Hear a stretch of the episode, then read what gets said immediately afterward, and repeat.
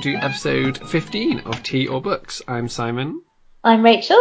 Um, today's episode, we'll be discussing the ridiculously broad topic of plays versus poetry. Um, and we'll also be doing two novels by Daphne du Maurier, Rebecca, and my cousin Rachel.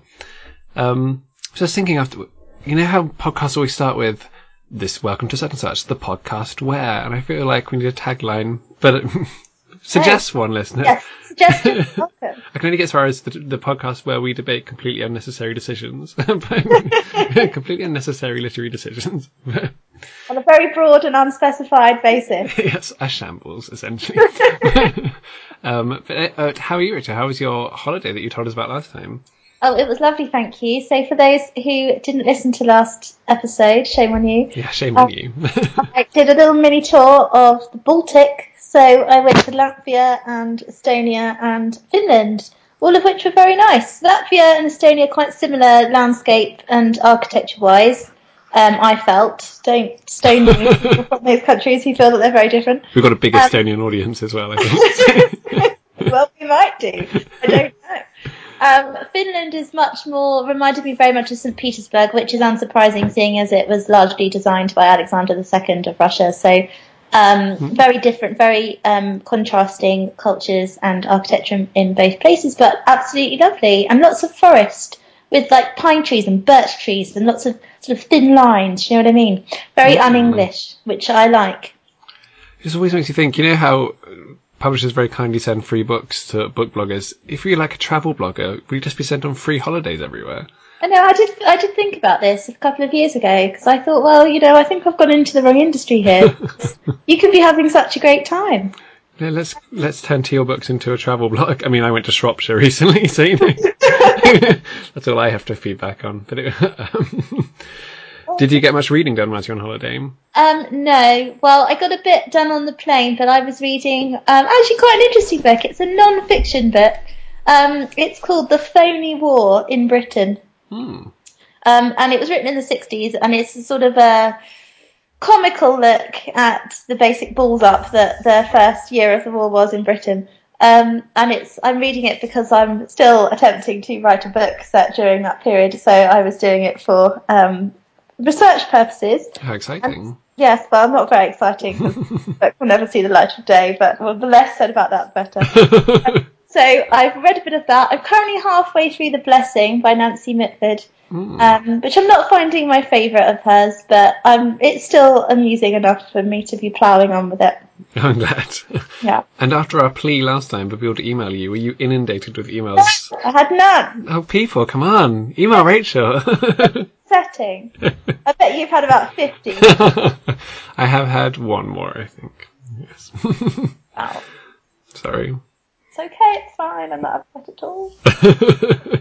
and what about you? What have you been up to? What are you reading? Um, cool. So I have um, I finished Lent, and I fin- and I did not buy a book during it. Uh, I finished Lent. Everyone finished Lent, but I also did not buy a book during it. So I was very proud of myself. Um, Did you immediately go out the day after and buy a book?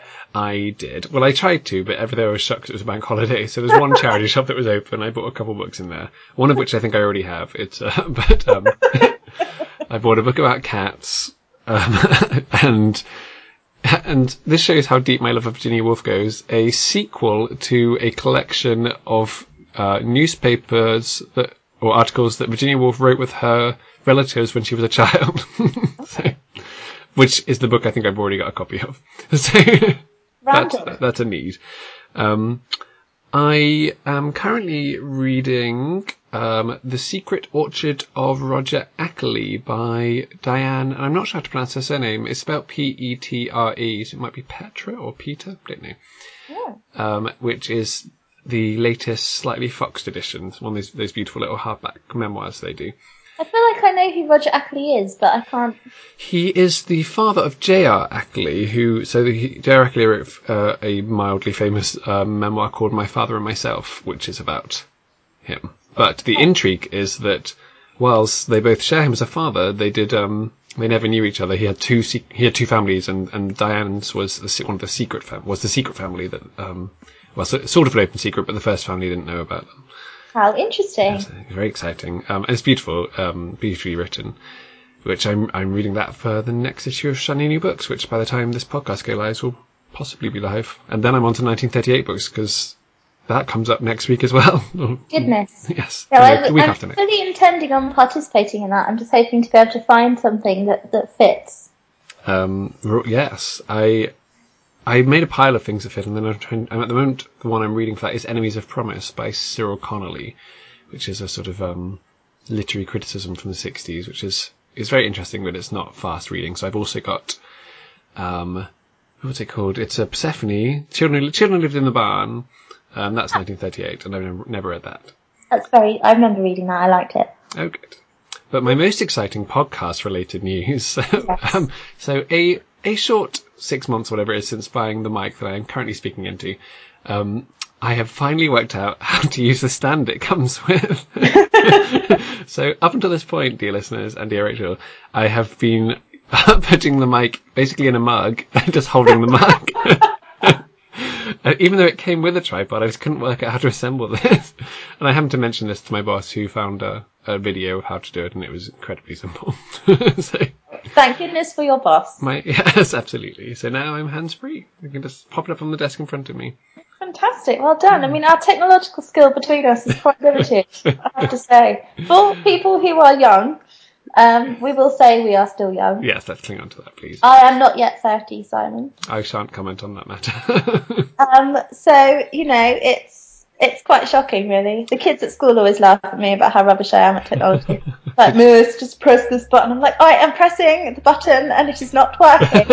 then some, like, 10 year old comes up and starts fiddling around and then the light's fixed. And I just, okay. Well, yesterday I was in London seeing my, my very dear friends Lorna and Will, who are visiting from America, um, who who listen to the podcast. Say hi, Lorna and Will. Um, but they they're very kind about it and they say nice things. But they're both professional broadcast journalists. and so, and so I always think that I mean the, the fact that they deal with high tech equipment all the time and know precisely what they're doing with everything. Well, I'm sure they have technical people as well. But yes, I'm sure they've never had to record anything with a mic in a mug. Well, we, we like to do firsts here. Yes. Homespun. um, and this is one of the times I've remembered to shut my bedroom window, so hopefully the sound quality will be better than the solid half of the episodes where I forget. I've got my window shut, so we shouldn't hear any so aeroplanes well. today. Lovely. Oh well, I think that's cleared up everything. Let's let's sweep straight into the first topic, which was decided whilst I was um, on a bus home from London yesterday. I was like, "What should we do? How about this?" And the reason I chose plays or poetry was um, they're very. It is a very broad topic, but I think they're both formats or um, sort of mediums of literature that a lot of people don't read. Um, and I was wondering whether you did, and if you did, which one more often? Go. Oh, thanks, Simon. and Um, well, I mean, I think it's a bit of a cheat on this one for me because I, as an English teacher, um, obviously I deal with plays and poetry pretty much on a daily basis. This is true. Um, so it's kind of part of my job. Um, and which do I enjoy reading more? Well, mm, I think the thing is for me, I'm going- going to be uh, pernickety about it and say I don't really think plays are to be read. So personally, I would prefer to read poetry and watch plays being performed because um, I love studying plays with the kids. I love studying it by myself as well, like looking at plays and looking. But um, I think plays don't really come to life on the page, and that's in my experience. It's always much better to be able to see it, and then the words come to life. I think reading it just as a text, you're missing half of the Hmm. intended effect. Whereas when you read a poem, that's an entirely different experience. I mean, obviously there are performance poets and, and poetry that is written specifically to be performed and, and seen as a more of a play, I suppose, in some elements. But um, in terms of being able to read it and enjoy it and hear the sounds and feel engaged and involved in the words that are on the page, I think with poetry that's much more of a of a reading experience and also more of a solitary experience rather than a play is an ensemble piece that requires several different people to come together and bring it to life for you. So I think they're comparable in the sense that yes, they are two genres of literature. Can we call them genres? Types of literature. I don't think genres. Yes, they're not genres. Either. It's, it's, it, um, I, I went with medium, but I'm not sure it's correct. I should definitely know this. like the, I, I, should definitely. Yes, yes, between. Yes. Um, I would say two two streams of literature. Sure. Let's call them streams. um, that are comparable in the sense that you know the average person on the street doesn't tend to go into a bookshop and buy a play or buy buy a book of poetry. It's not necessarily something that's read very often unless you have to for academic purposes. Um, and I think, but otherwise, I think they're quite different, and I don't think I could um, compare them that closely in that in the sense of which I prefer because the, whole, the whole thing's a charade, basically. Perfect, but I do agree in the sense that I think lots of people, for some reason, are afraid of reading poetry. Mm. And lots of people have. I think a lot of people, when people talk to me about this, when I say, "Oh, I'm an English teacher," and they say, "Oh." I used to hate English lessons at school, all that poetry, mm-hmm. all that Shakespeare, didn't understand a word of it. And I think a lot of people have those negative memories from school when they've been sitting there and not really understood what they're looking at. Nothing's come to life for them from a poem or, or mm. and so I think a lot of people have um, negative associations, and that's why they don't tend to pick them up. Um, so, are there, are there, playwrights? Let's let's start with plays. Um, are there playwrights that you do read for yourself, for just for fun, rather than for school? Yes, absolutely. Um, I mean, I have to do. I mean, I'd have to teach this playwright, but I also love in his own right, which is Arthur Miller. He's my absolute. Mm. I love his plays, um, especially A View from the Bridge, which my former students knew I was ridiculously passionate about, and I used to play all the parts. Ever, ever. Um, and I also really enjoy Shakespeare for pleasure as well. I mm. just love reading Shakespeare. Um, and that is something that I think you can read for pleasure because there's so much to enjoy with the words. And I think actually you lose a lot of the words sometimes when you're watching a performance because I find Shakespeare plays tend to be performed very quickly. Mm. And often you lose some of the um, nuances. So I quite like reading that and reading it over. Um, I also really love Tennessee Williams.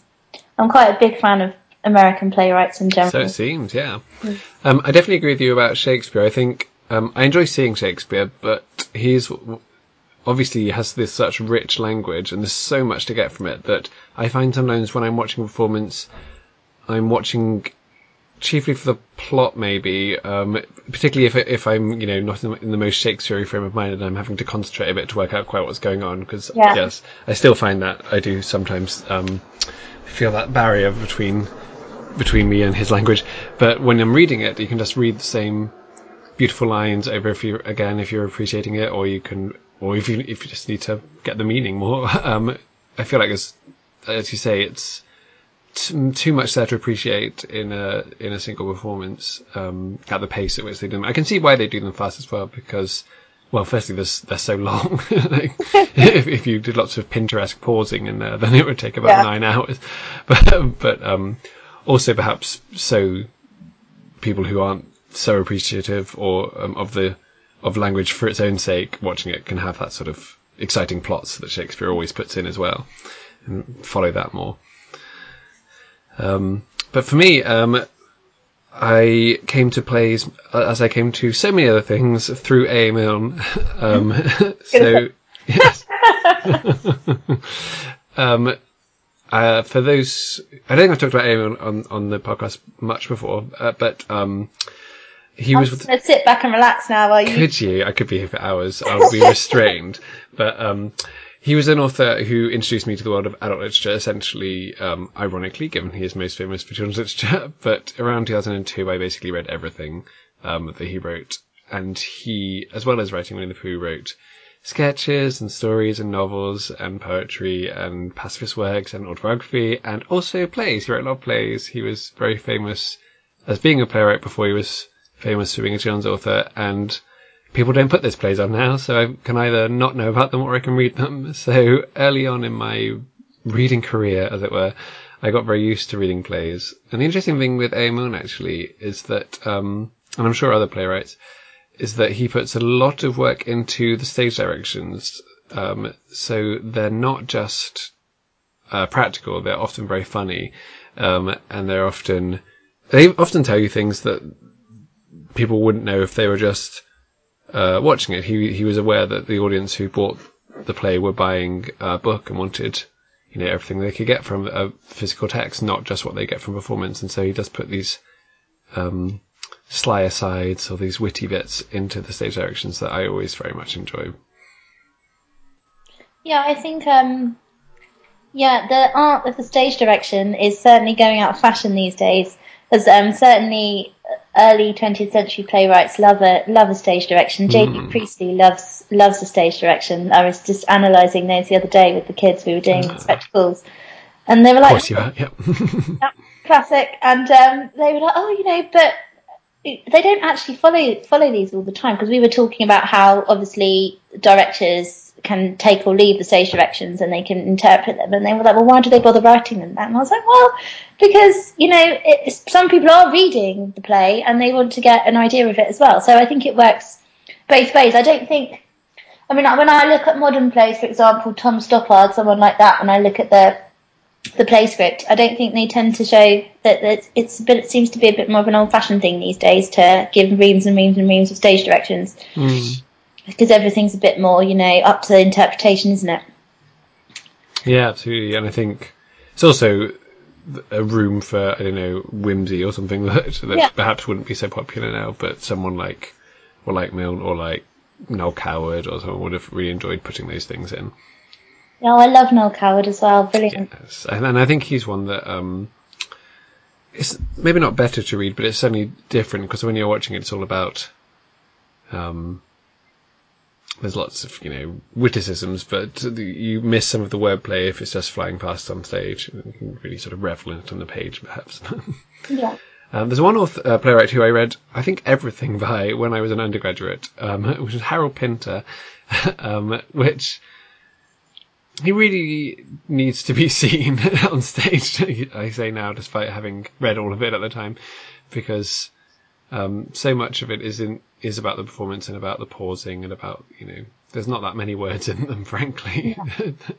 um, it's yeah he was he a man Beckett very very keen to emphasize so much about the performance in their directions that it, they they seem quite certain that it was a not only first and foremost but only a, a, a visual medium it seems whereas I, I don't know in terms of buying plays I get the impression that bookshops had a lot more printed plays in them just for reading in the past than they do now, where you tend to only get acting editions or scholarly editions. You don't seem to get just plays that people might want to read.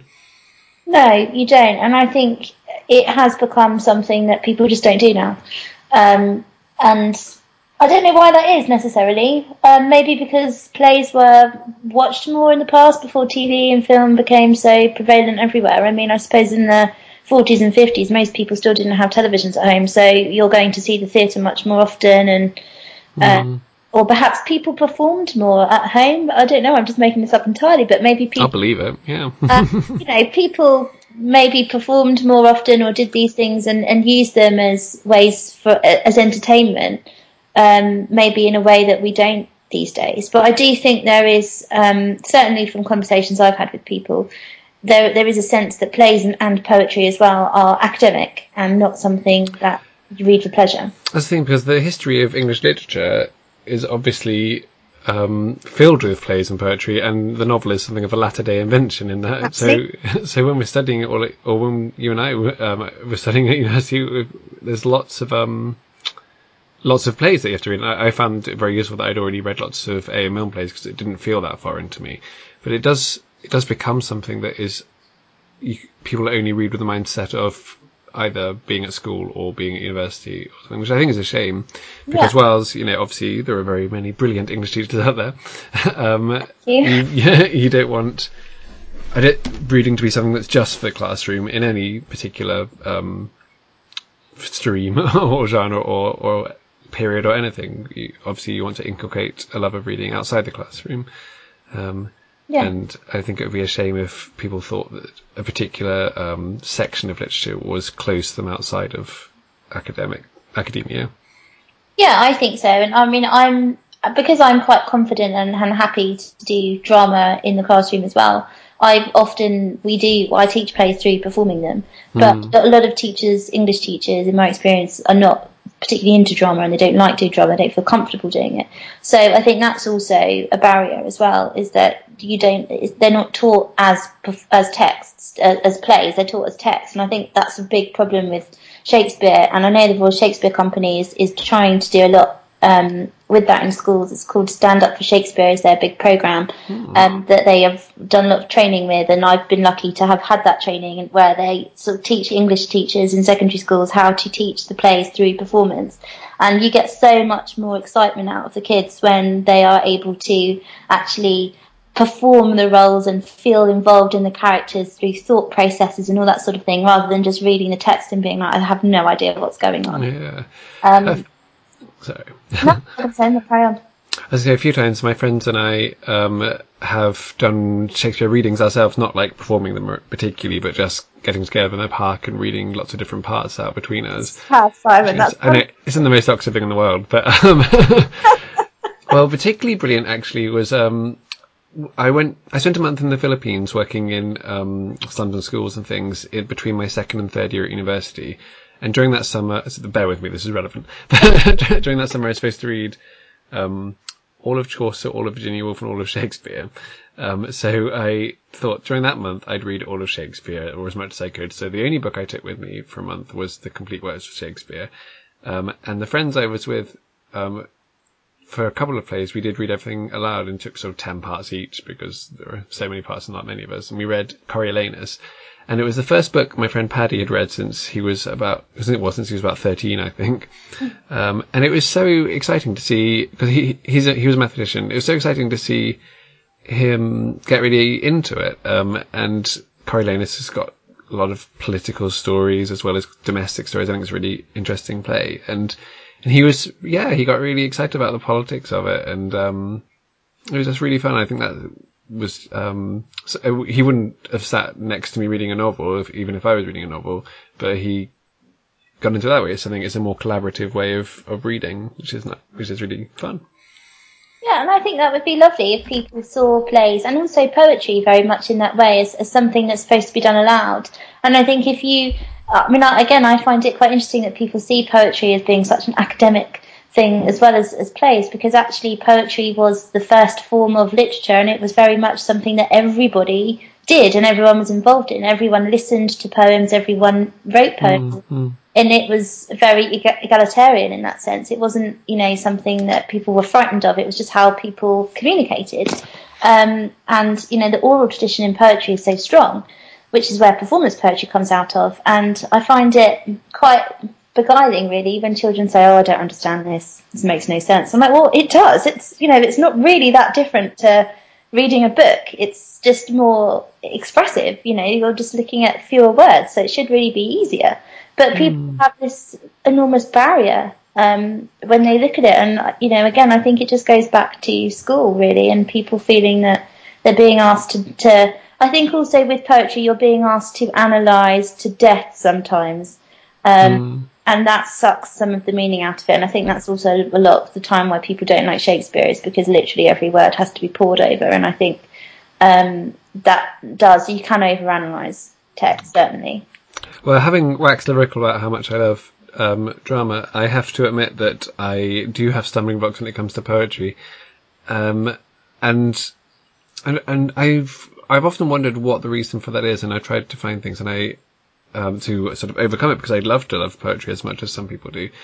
Um, and I think my main issue is I find it really hard to slow my reading down in order to read poetry because I I read fairly fast and that's fine for novels, but poetry often is completely killed if you read it fast. So the times I've tried it, I just try and read it out loud to myself, but it's not particularly practical on the train.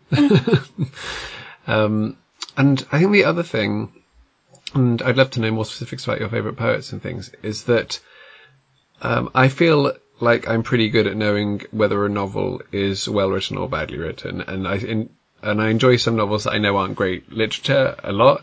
Um, I enjoy some novels I think are great literature, and I but I feel like I know. Whereas with poetry, I just have no clue. Like there are some poems I like and I think, is this doggerel? Is this, and I know there's the whole like, if you enjoy a poem, that's fine. It doesn't matter how, and I accept all that, but I also just want to know whether a poem is good or not. Like I really loved a poem I read by Longfellow, um, and I can't remember the name of it now. It's very unfashionable now. Well, very unfashionable, and and I think probably not very good, but I don't know. it, it, was, it was whichever poem has the line "Who was changed and who was dead" in it, which is um, Barbara Comyns took the novel of her, sorry, the title of her novel from that poem. Um, Is that one of the Hiawatha poems? all I remember is I think it's got the word fire in the title. so, Yeah, so I. I, do have an edition of Longfellow poems, but I don't think it's here. I think it's at my mum's house.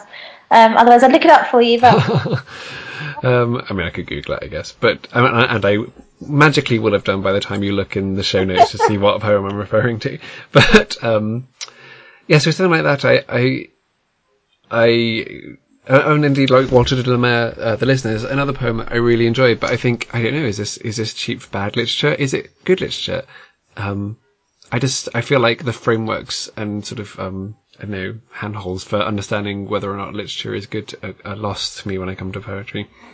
well, I think though, but does it matter? Because if you enjoy it, then Well, I think I mean I definitely think there's something to say for that, but I also I feel like to me it, it does matter. Like I want not that I want to only read great poetry or only want to read great novels, but I want to sort I want to sort of know like in the same way that if I was reading a Virginia Woolf novel or reading I don't know like Bridget Jones or something, I want to know. I'm glad that well I'm. I feel like I know that Virginia Woolf is better than Bridget Jones or Helen Fielding, and that makes me feel comfortable. Like I think I'm loving reading Bridget Jones right now, but I know that it's not great literature. I don't know. It's it's it's it's silly, but it is something like that. I feel I, I need to have a grip on what sort of literature I'm reading when I'm reading it. Well, I think the difficulty with poetry is certainly the fashions changed considerably, and certainly the poets that were considered great during the Victorian era are often not considered great now. So, for example, Longfellow was enormously popular in the Victorian times, but those very long historical poems nowadays are very passe and not considered very good, just like Tennyson is largely um, you know, aside from The Lady of Shalott, he wrote some spectacularly weird stuff that wasn't particularly good. And also because a lot of these poets were jobbing poets, like, you know, people like Dickens and all the, those jobbing novelists, they were jobbing poets and they had to churn out poetry. and a lot of the poetry hasn't had the care that's, that you would associate perhaps with more modern poets who are obviously taking their poetry as more of a craft, as an artistic expression, um, and, and, you know, obsessing over every word. Whereas I think when you go back to the Victorian period, poetry was something that was read on a much more popular basis than nowadays. Mm. And I don't, I don't really think there was that distinction between um, the types of literature as there is now. And I think that's pretty much because, I mean, the first English degree didn't come in, English literature degree didn't happen until after First World War. I don't Mm, think we you're studied right, yeah. classics beforehand. So I think this whole concept of poetry as being some higher art form has really only come into existence in the 20th century. So when you look at a lot of Victorian poetry, it tends to be quite saccharine, quite religious, um, quite, um, and also lots of historical stuff, um, recounting historical events, also used a lot for pro- for propaganda purposes and also patriotic purposes. So there is a lot of great Victorian poetry out there. Um, my favourite Victorian poem is um, Matthew Arnold's Dover Beach, which I just adore. Um, I like Matthew Arnold in general; he's really good, and I love some Tennyson stuff. Like I really enjoy The Lady of Shalott. I don't think it's great literature, but I just love the way that the lines flow and it sounds beautiful. Um, and I also really like reading The Charge of the Light Brigade because the onomatopoeia is really good. But in terms of the kind of the actual quality of the poem, it's not that great. Um, I think when you come into the 20th century and you've got poets um, such as you know, Wilfred Owen, Siegfried Sassoon, those war poets, I think war poetry started this real um, lively interest in poetry as an emotional expression, and it became much more um, a way of being artistic and being clever with literature. And I think from sort of 1916 onwards, you're getting much more experimental forms of literature. And then you get people like Ezra Pound, um, who are writing those really stripped back modernist poems that are the words are really interesting and they are much less to be read for pleasure and more to be read to be appreciated. And I think that's where the shift begins. Um, but I think nowadays, actually, there's a bit of a kickback against that. And you've got people like Carol Ann Duffy and Jenny Jones and um, people like that who are Mm. writing for a more broad audience. And even though I'm sure poetry doesn't sell particularly well, um, you do have those more sort of popular poets who do write for, um, who aren't writing something that's, you know, beautiful. They're, they're writing stuff, but they're writing stuff that's relevant as well. I think a lot of early 20th century poetry just is random.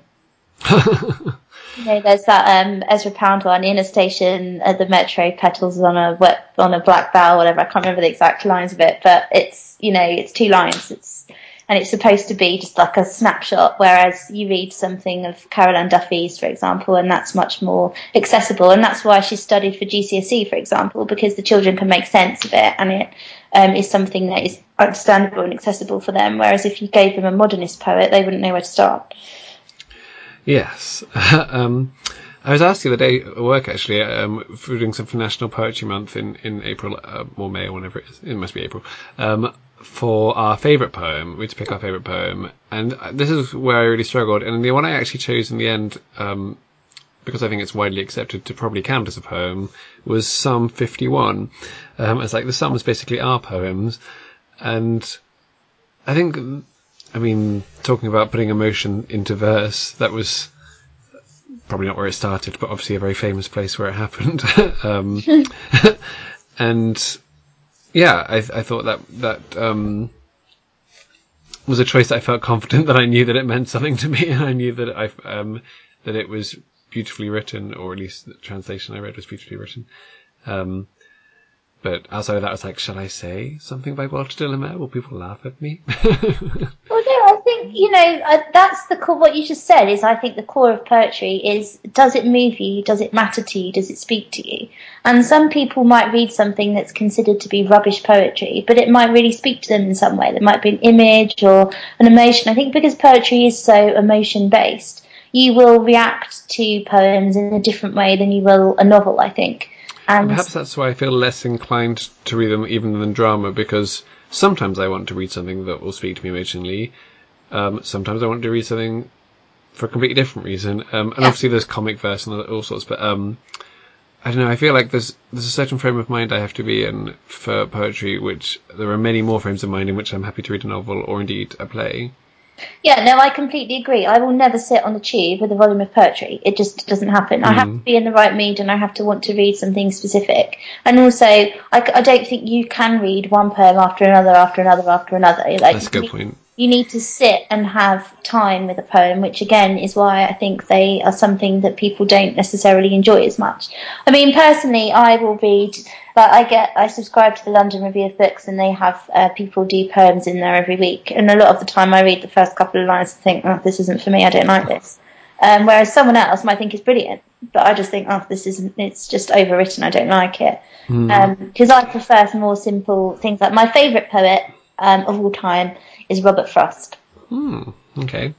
Cool. Very good. what, what would you recommend by him? Um, there's so many really good poems, but I think probably my favourite one of his. I used to teach these to my A level students, um, and I'm just trying to think which one I like the most. It's such a decision because there's so many wonderful ones.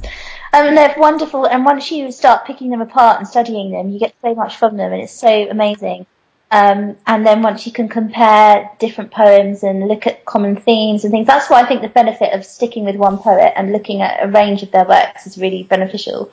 Um, I think probably my favourite of his is, is Stopping by Woods on a Snowy Evening, which is quite short and seems to be very simplistic, but once you start analysing it, there are so many depths. Mm. That's a good thing about recommending a poem, actually. At least someone can go and read it very quickly. it's Yeah. not like recommending a, a 500 page novel to someone.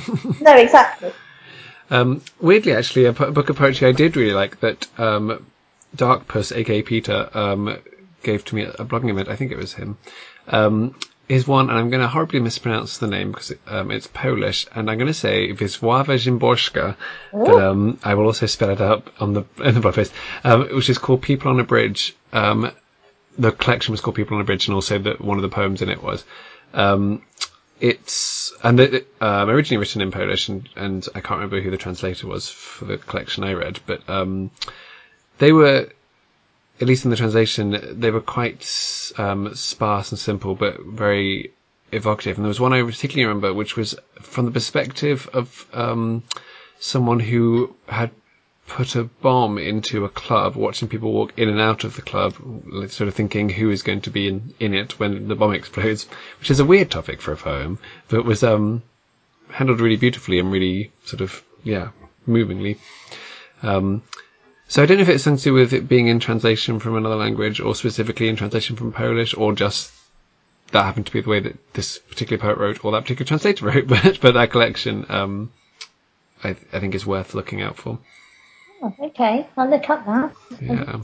Um, yes, don't try and spell it based off my pronunciation, but I'll put something in. Down. So we should probably make a decision. Yes. What do you think you would go with? Um, although I want to be better at poetry, I, w- I think I would always choose plays. I think I would go with poetry because I prefer to watch plays performed. Good, good. yeah, easy. Um, so let's try and segue into the next one.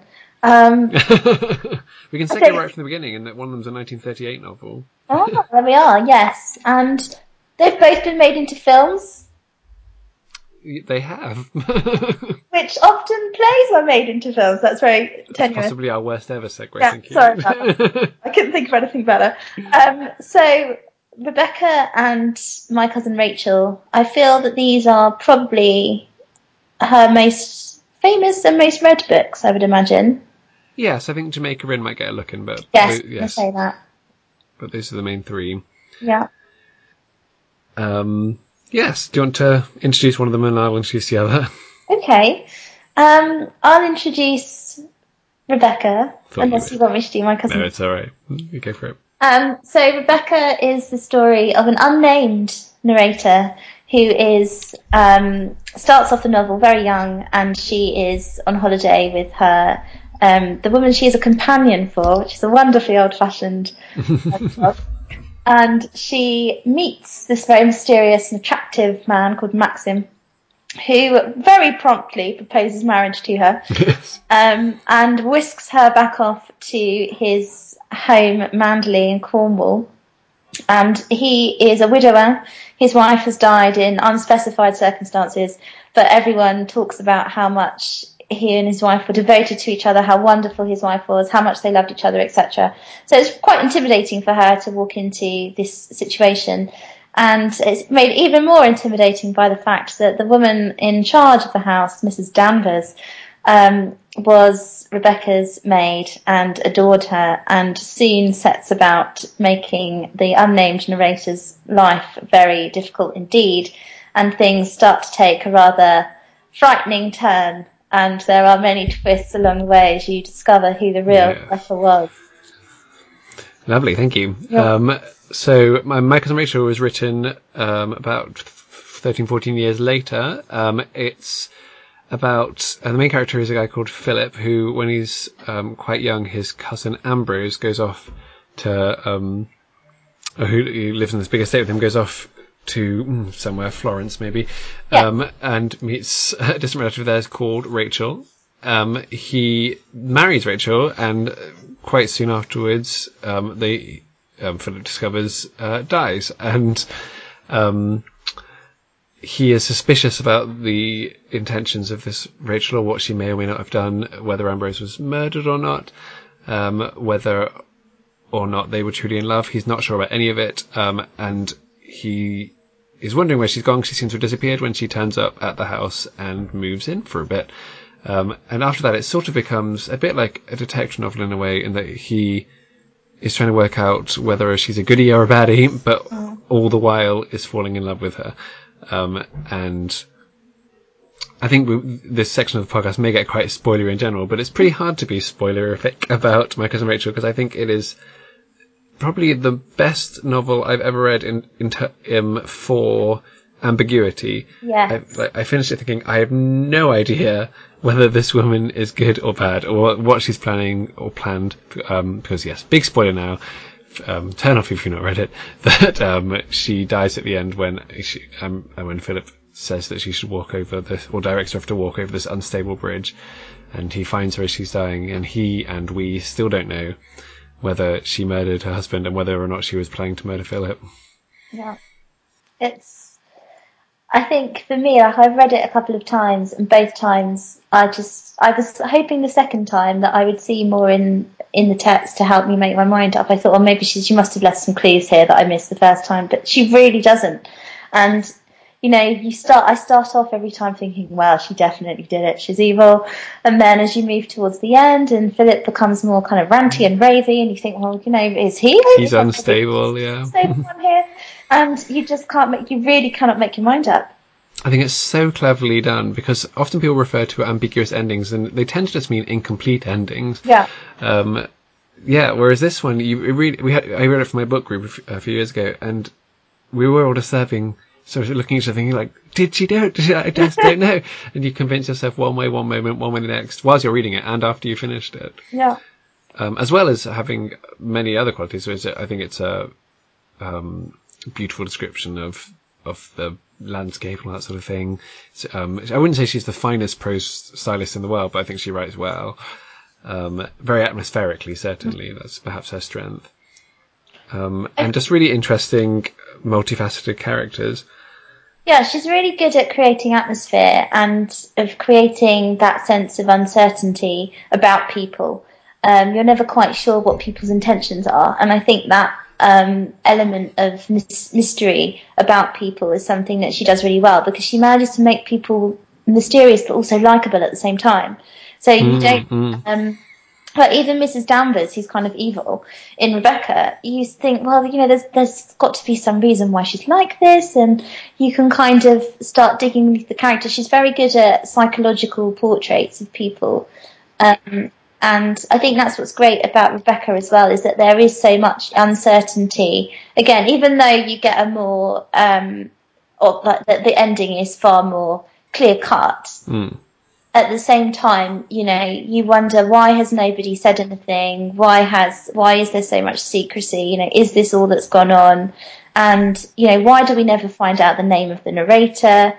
Is it because she's just going to end up another Rebecca? You know, just there's so much that's unknown and unsaid and i think that's why they're such absorbing reading experiences because they demand a lot from you as a reader and you can really insert your own thought processes into it you know you, you're it's it becomes the story you want it to be um, mm. which i think is a real skill and yes she may not be the finest writer in the world but i think i've never been so absorbed in books as i get in, in hers like, I think I read. You literally can't put them down. I read all of Rebecca, I think, on a long bus journey to North Wales once, and it was just completely captivating. Really, you are a completely immersed in that world. And I, and I loved the idea that she's not got a name. I thought, well, with one caveat, what really, what did annoy me is that quite early on, when she's talking um, to Maxim, he says something like, "Oh, what a lovely, interesting name you've got." And yeah. It's like if you hadn't put that in, it wouldn't have drawn attention so obviously to the fact that we don't know her name, and I think by drawing attention to it, it loses some some of the subtlety that, um, that others have. Daphne, you should have thought of that. But, um, but um, it is that again such a beautifully atmospheric novel, and so so many twists and things. It was one of those books where I thought I knew what happened before I started it, and then I knew bits of what happened, but there were twists upon twists that I did not realize would happen. So many um, twists. Yeah, so so and so um, coherently and cleverly done as well. Because some twists you're thinking, well, that makes none of this make sense, but in this you think, oh, actually, it's not that far fetched. It's still this is yeah. You can understand why she thought he was more spoilers. Why he was deeply in love with Rebecca, but looking back, I can also see that he actually hated her. Yeah. Uh, and you've already highlighted, but what a creation Mrs. Danvers is. Isn't yeah. she brilliant? Absolutely brilliant. And so kind of realistic and dark and just wonderful. And she's just so good at bringing people to life that you can just feel that you can see them and and it's I was just I could not put that book down when I started reading. So I was like, "What is she going to do?" I was terrified every time she came on the page. I was like, "She's going to do something. She's going to shut the window." And when she got her by the window, and she's just like, "Why don't you jump?" like, Go on, just Yeah. jump. And I'm like, ah! and um, was very well served by the Hitchcock film. Have you seen that? yes, amazing. Isn't it brilliant? In fact, we may have both unconsciously been doing impersonations of her just then. um, I've not seen the film with my cousin Rachel. No, I don't think apparently there is one. there is. um, there may not be. I may have made that up entirely that there is one. Uh, there is. I, There came up. Say again. I feel like there is because I feel like I've seen. There definitely is, in fact, because it just came up on Wikipedia when I was looking up um, to remember the names of people. So 1952, oh, with Olivia de Havilland, who Oh, I believe is the sister of the person who played the second Mrs. De Winter. correct. Yeah. Um, what a, what a strange pairing. Um, an adaptation of Rebecca that was not, to my mind, successful was one that I saw recently in Oxford. Um, they did it at the Playhouse here, um, and they did it as a comedy. Oh, It was so bizarre. Um, so they they basically had most of the comedy injected through having invented this manservant who had a thick Welsh accent and was played by a woman, and that in and of itself was considered hilarious. uh, kept dancing, had a dog that did tricks. it was oh, it was horrendous. I was sat there sort of tight-lipped with rage throughout much of it because they also tried to sort of have their cake and eat it. They wanted it to be dark and scary as well. And the person playing Mrs. Adams, I thought was very good, and in another adaptation would have been very good. But you can't expect someone to be terrified of- about her telling them to jump out a window once you've just had a, a dog playing chicks whilst people sang she shan- sea shanties. Doesn't work. uh, to get back to the books, um, I think what she does really well in both of them, particularly um, in a moment in Rebecca, is these sort of set pieces connected with important objects. I.e., in Rebecca, the um, the scene in, with the dress, yes. which um, I'll just explain for people who haven't read it, where um, Mrs. Danvers convinces her to dress up like the painting above the stairs, like um, of of the is it an ancestor? Of, anyway, this woman in this white dress above, in this painting above the stairs. She says, "Why don't you wear a dress just like that, like on custom made?" Um, and she starts descending the staircase at the party, and it quickly becomes clear that Rebecca has had previously done the same thing. Um, and in my cousin Rachel, it's the diamond necklace that um, becomes a sort of totem in some ways for all the relationships. He, Philip gives it to to Rachel as this um, symbol of him bringing her back into the family and and all that sort of thing. It, she invests these objects with such significance that um, it's I think it's a really clever way of making objects that or surroundings that don't um, have so, have huge significance and bring pull the story forward without sort of being too heavy-handed with it. Mm. If you see what I mean. Yeah. I think it's just really, I think she's very clever in um, the way that she writes in, you know, having those moments and having those things like that, and also making it unclear as to, um, you know, what those things actually mean, so you can read into Mm. them what you want to. Like, for example, the diamond necklace, it's like, well, does she mean by that that she really is after the money? Is, you know, is the importance of that necklace supposed to symbolise to us that she's a, a gold digger? Or is Mm, it mm, representative of, you know, her beauty, or is it representative of, of Philip? Or, you know, you, like, you just think, oh, I don't know. And it's, you know, she's really, really good at creating that sense of, of you just being completely disempowered, I think.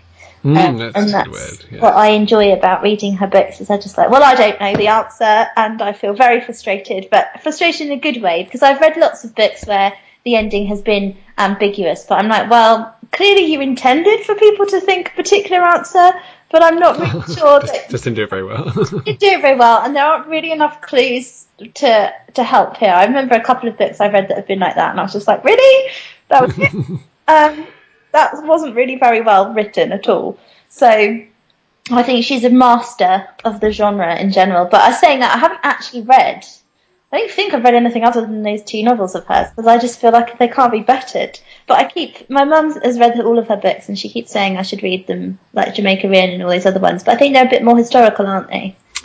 yeah, my mum's also a big fan of of hers. Um, and in fact, I don't know if you remember this on my blog a few years ago. We both wrote our reviews of Frenchman's Creek Oh, um, because my mum not only loves the book Frenchman's Creek, which is about a woman who runs off with a pirate, um, she also is, seems to be in love with the pirate, as far as I can tell. so, because my my mother grew up in love with a pirate and married a vicar, so make of that what you will. but we had these quite competing. I, I enjoyed the book, but um, we had these competing reviews because I thought the heroine was monstrously selfish and this pirate was awful, and the whole thing was like the poor husband that she ran away from was a lovely guy, and she should have stuck with him and stopped being so horrible to her children. Whereas my mum, as review, was essentially the pirate represents romance and adventure and all this sort of thing. Um, but it's a very enjoyable book. I think you'd like that one a lot. The the only other one I've read um, is The Flight of the Falcon, which I thought was quite bad. It was it might have been her last one. It was certainly I say certainly. I think it was one of her later ones anyway, if not her last one. And it's just quite boring. It was all about trying to fly in Italy or something. I can't remember. But the one I really want to read um, is House on the Strand, which I think is a time slip novel, perhaps. Oh yeah, I've heard that that's good. Hmm.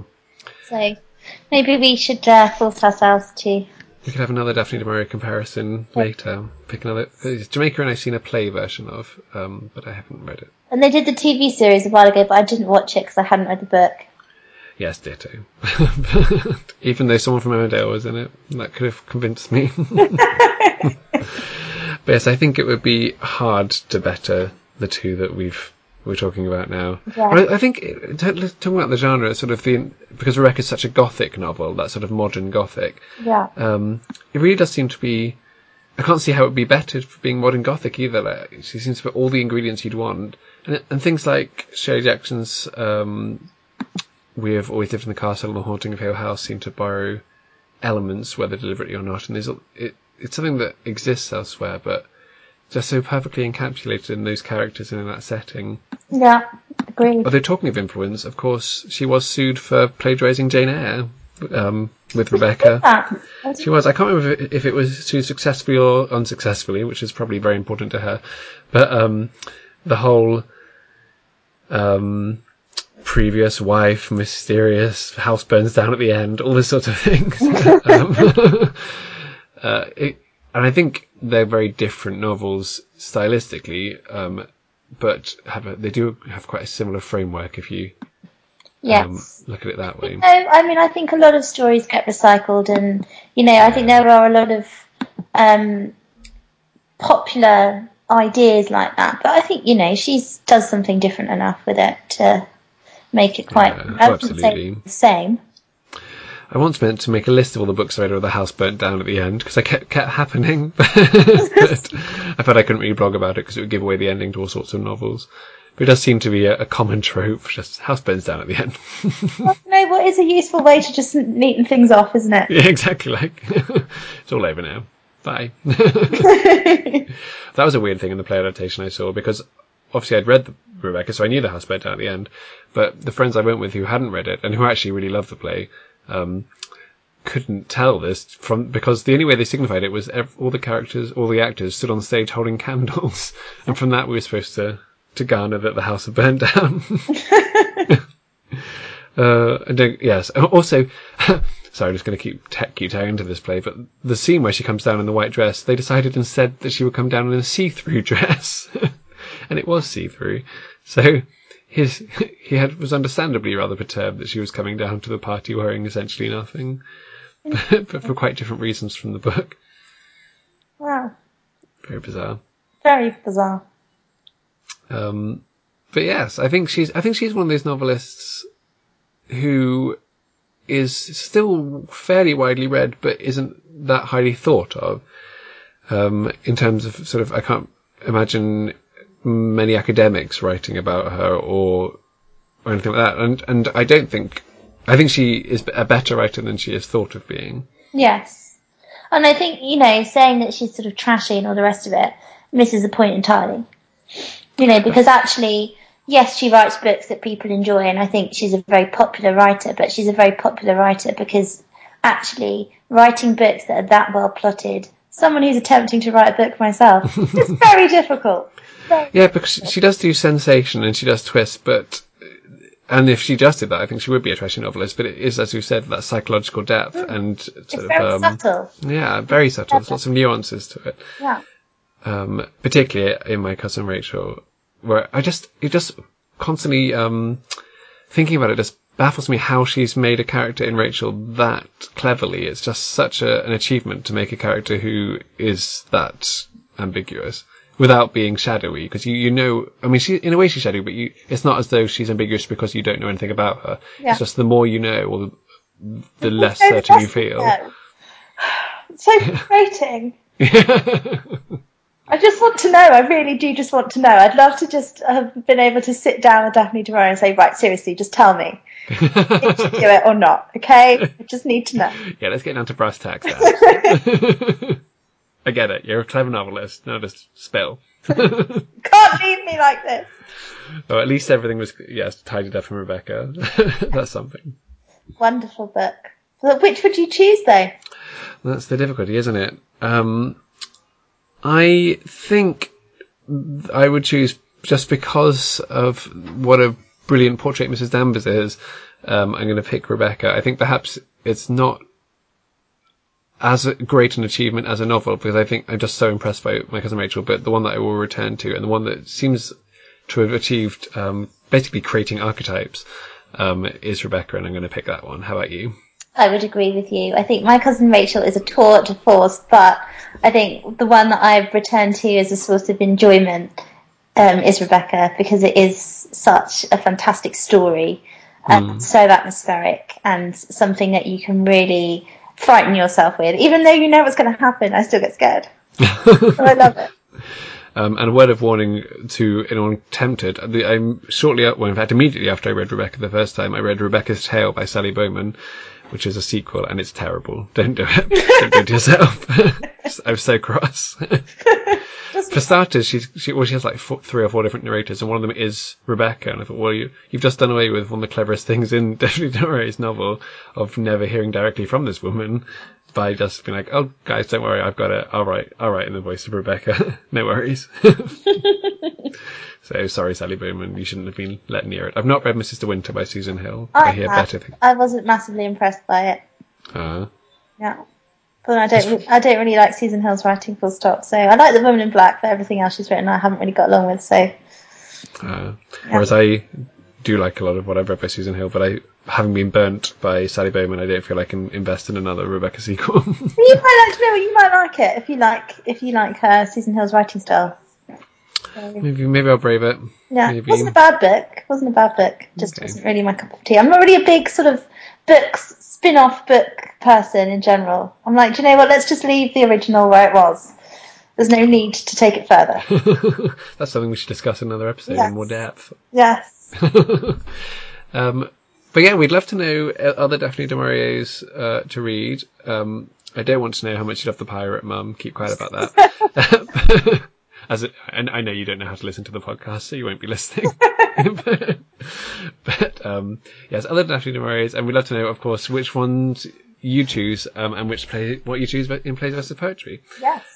Um, next time we we haven't decided what we're doing in the first half. I'm sure we'll decide that moments before we start recording. but but uh, the books we'll be doing um, are Wind in the Willows by Kenneth Grahame versus Winnie the Pooh by A. A. Milne. Um, which I'm very excited about, and Rachel will go and reread them to find out what she thinks about them. Oh, yes, I will. That's what you can email Rachel about. Harangue her about rereading them. Please do. Okay, well, see you next time, everybody.